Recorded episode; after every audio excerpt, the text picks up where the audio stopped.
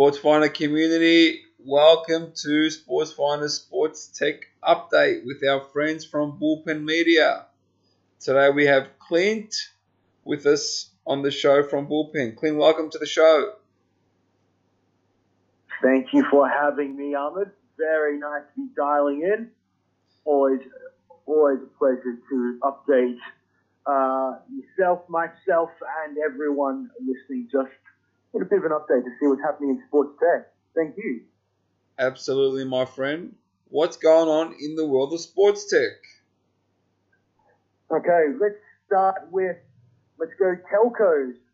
Okay, this is a this is a, a good news thing, a good story, but Optus are going to offer offer school kids free access to Optus Sports during the Women's World Cup, which kicks off in France in June or next month. So if you're under 17, I think it's between 17 and 19 as well, but if you're under 17, Optus are going to open up the app for everyone to get, for all the kids to get free access to watch the Matildas and then some. So I reckon that's a pretty, pretty sweet little thing anyway. So that's amazing. Cool.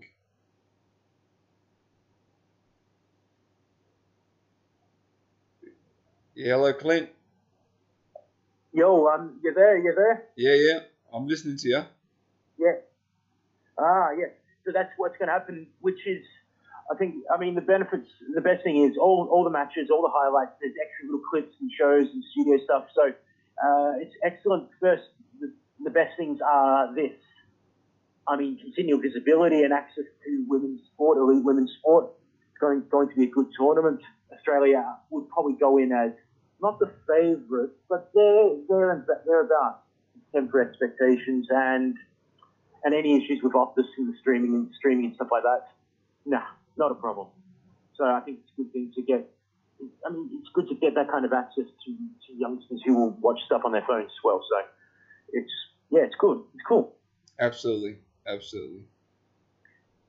So it's another, and the other interesting thing is is that obviously that competition between Fox Sports and Optus for football fans, football subscribers.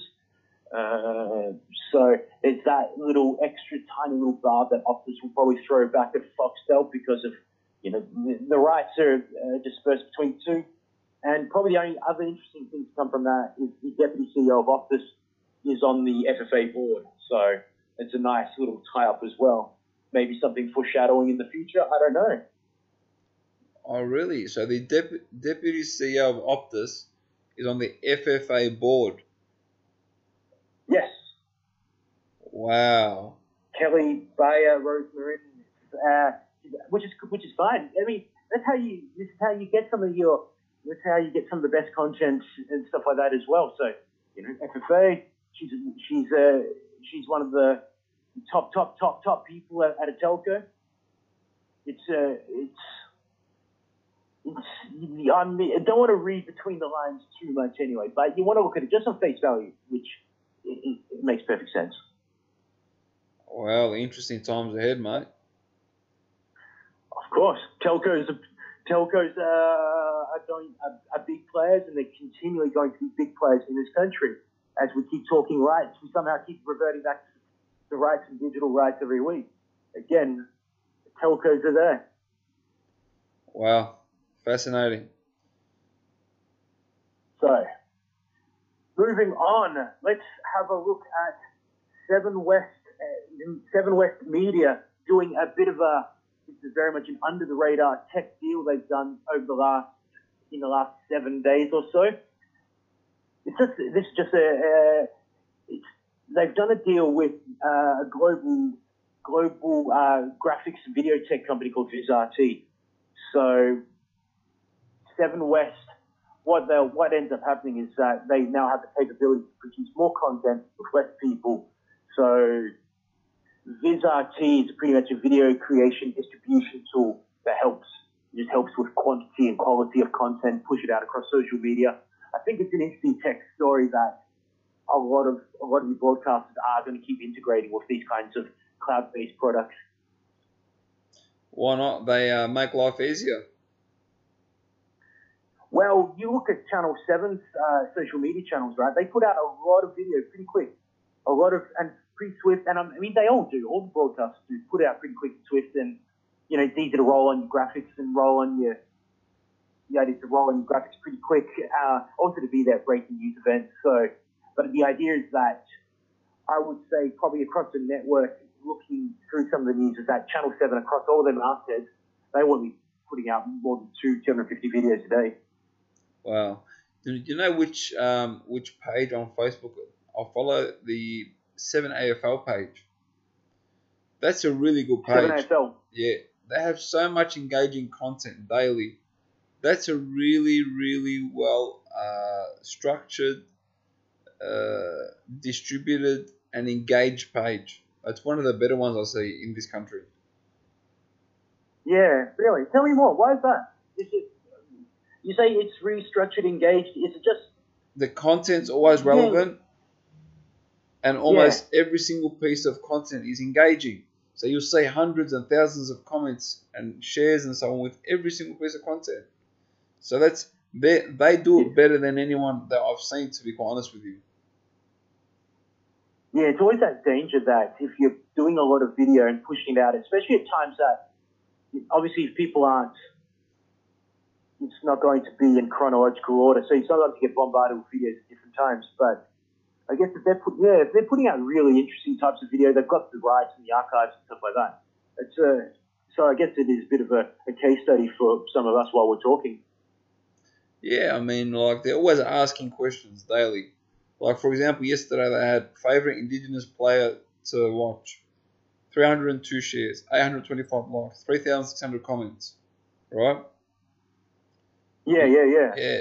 Before that, they have the, the power rankings, and before that, that you, you, you know that there's always something for someone to answer and and give input to. That's what people love. that's what social's about.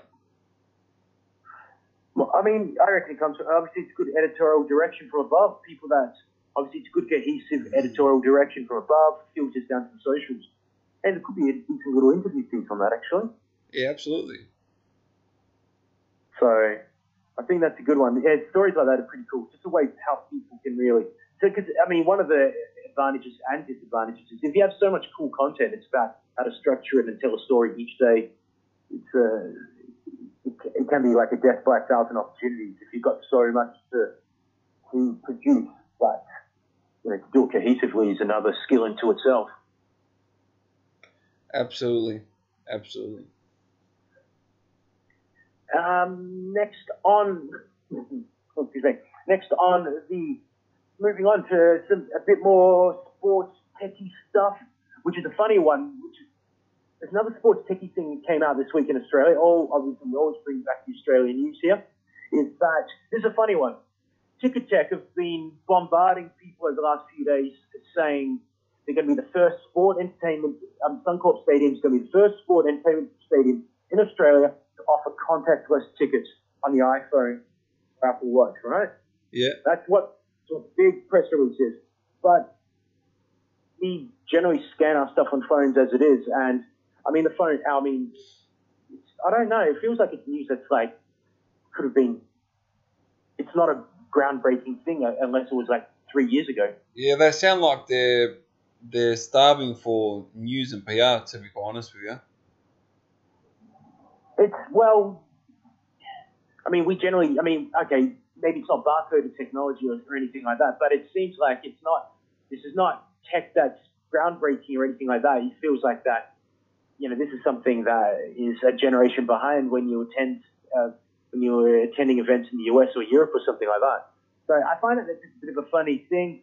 I mean, I mean, the only thing extra that is of advantage or of interest is that there'll be no, it is more of a frictionless entry, which you know, you just tap your phone, walk in. There's no barcode scanning or any specific people like that. But I don't know. It feels like it's it's it's not it, it, it's it's news that we should have been talking about years ago.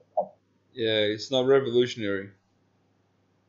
No, not at all. Considering that eventually, you know, you could have your tickets embedded in your clothing. So smart clothing is it's smart clothing is essentially now where you've got you know outfit strips embedded in say in a particular part of the jersey that can hold your credentials or your ticket in the see smart clothing is, is the is the more next gen stuff.